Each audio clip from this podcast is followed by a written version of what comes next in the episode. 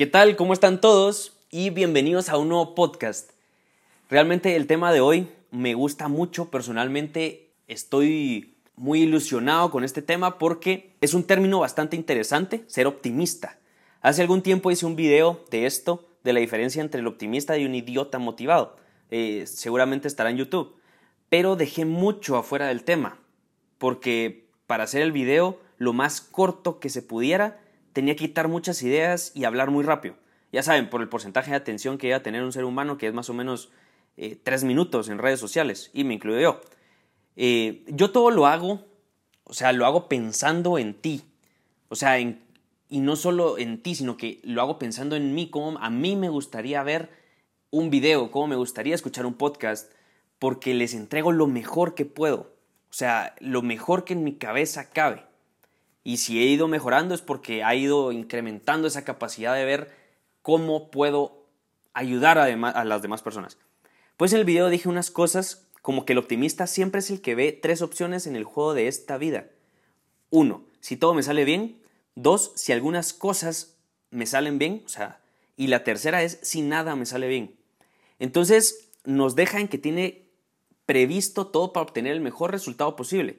Porque, por ejemplo, en los aviones no tendrían cinturones de seguridad ni salidas de emergencia, porque claro, si está hecho para volar, entonces nunca se debería de caer, ni, ni, ni darían el discurso de seguridad antes de despegar. Pero se me había olvidado contar algunas cosas y para esto traigo una amiga que a los 19 meses de edad quedó ciega, sorda y por consiguiente muda, Helen Keller.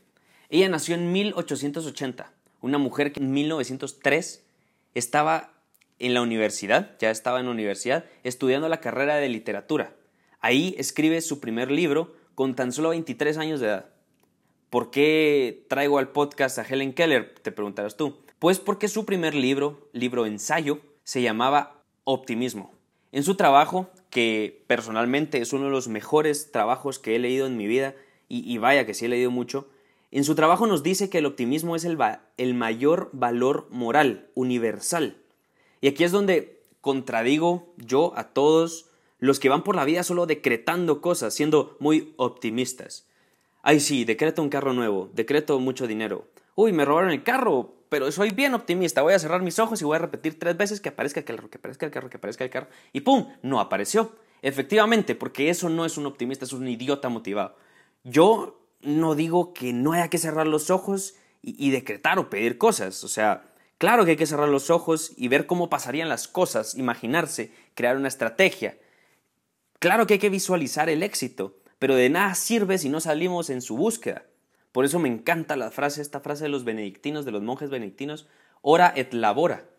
Reza y trabaja. O sea, no solo te quedes con, con lo que te quedó ya en la cabeza, sí, es que él me tiene que cumplir esto, Dios, por favor, te pido ser saludable, te pido estar más flaco, sí, pero es que no estás haciendo nada, te estás tragando 40 tortas.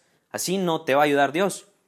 Pero seguimos con nuestra amiga, perdón, me salió un poco del tema. El optimismo es el verdadero coraje moral para poder vivir y salir adelante ante cualquier adversidad. Esta mujer sorda, ciega y muda dio la vuelta al mundo nueve veces dando conferencias en 34 países. Conferencia no va en la misma oración que ciega, sorda y muda. Pero ella lo logró. ¿Por qué, por qué no creo en, en, en los que decretan, en los que solo se vienen decretando? Porque ellos no creen que puedan suceder las cosas. O sea, para ellos es tan imposible que sucedan como para los escépticos, porque si te creyeras lo que estás pidiendo a tu Dios o al universo, irías a buscarlo. Esa es la gran diferencia. La obra más grande de nuestra amiga se llama La apasionante aventura de vivir. Alguien que, entre comillas, tiene todo el derecho del mundo de lamentarse y ser amargada. Les enseña a otras personas a vivir con todas sus fuerzas. Pero claro, su maestra fue una joven de 20 años de edad, de un papá alcohólico y golpeador, además de huérfana de madre. Se llama Anne Sullivan.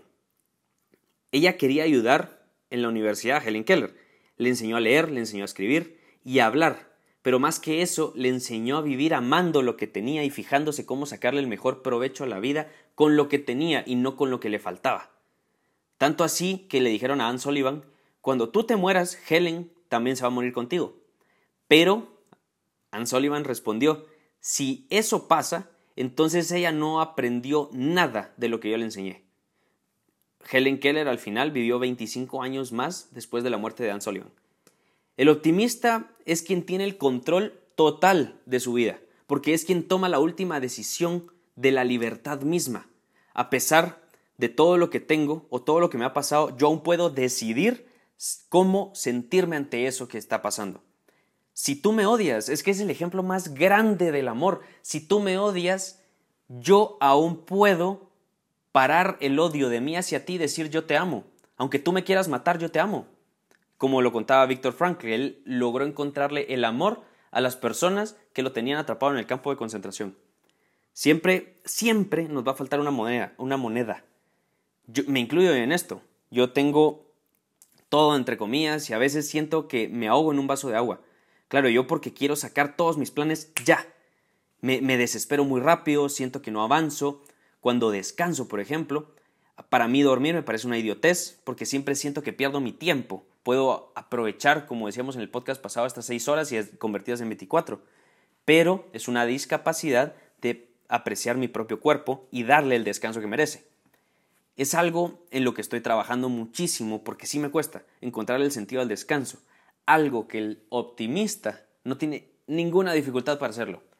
Yo no me considero un optimista de primera en este sentido, porque los optimistas de verdad tienen un día especial para ellos, para entre comillas no hacer nada, para descansar, para relajarse, bajar los pensamientos y empezar la semana con todo.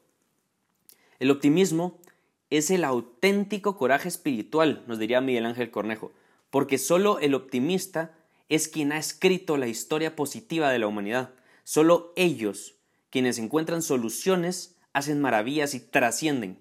Yo quiero estar en esas filas de los optimistas, aunque sé que me falta muchísimo camino por recorrer, pero quiero invitarte a ti a lanzarte también por ese cambio, porque solo el optimista es invencible, solo el optimista muere, pero solo eso, muere. Este hombre simplemente murió, jamás fue vencido, diría su epitafio.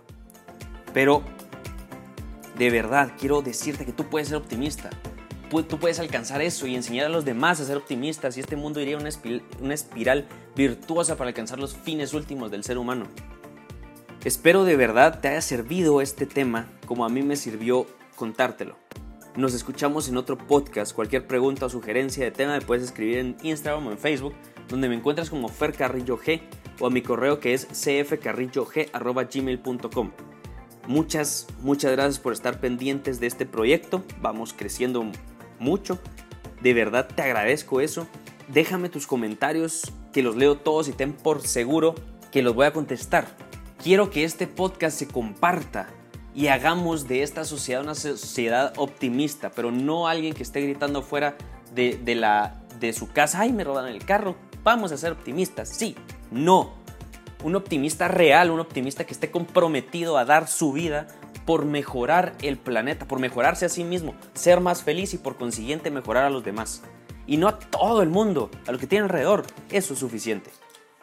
Muchas gracias y nos escuchamos en otro podcast.